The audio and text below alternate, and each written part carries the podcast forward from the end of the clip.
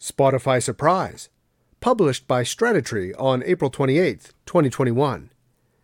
Since Spotify acquired Anchor, the podcast hosting platform has had many advancements with its most recent update subscriber only podcasts. For those that may not know, Apple Podcasts have also released this feature so podcasters could monetize their shows. Ben Thompson compares and contrasts Apple and Spotify and their three major differentiators. Number 1. The subscribe button. Apple's process to subscribe to a podcast is simple a big button, front and center.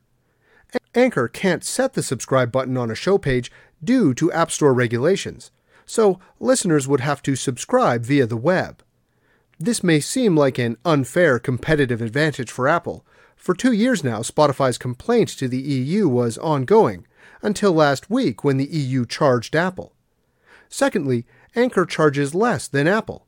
Anchor charges one rate for all subscribers and plans on decreasing the amount year by year. Apple plans to do the opposite, increasing rates from year one to year two. Anchor's biggest advantage is that at its core, it's a podcast hosting platform. Hosts can control every aspect of the show in one place.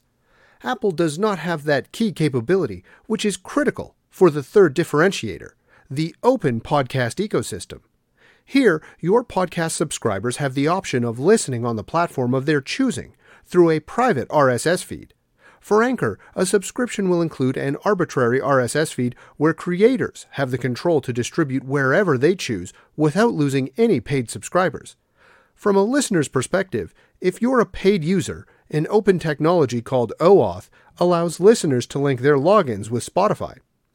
Making it easier for both listeners and creators, Spotify has another offer the Spotify Audience Network. The plan is to gather the most podcast listeners and build a self service ad market that will deliver personalized ads to you. This gives creators the ability to mix in free and paid feeds with its custom RSS feed, marking a new user acquisition channel for podcast hosts, small and large.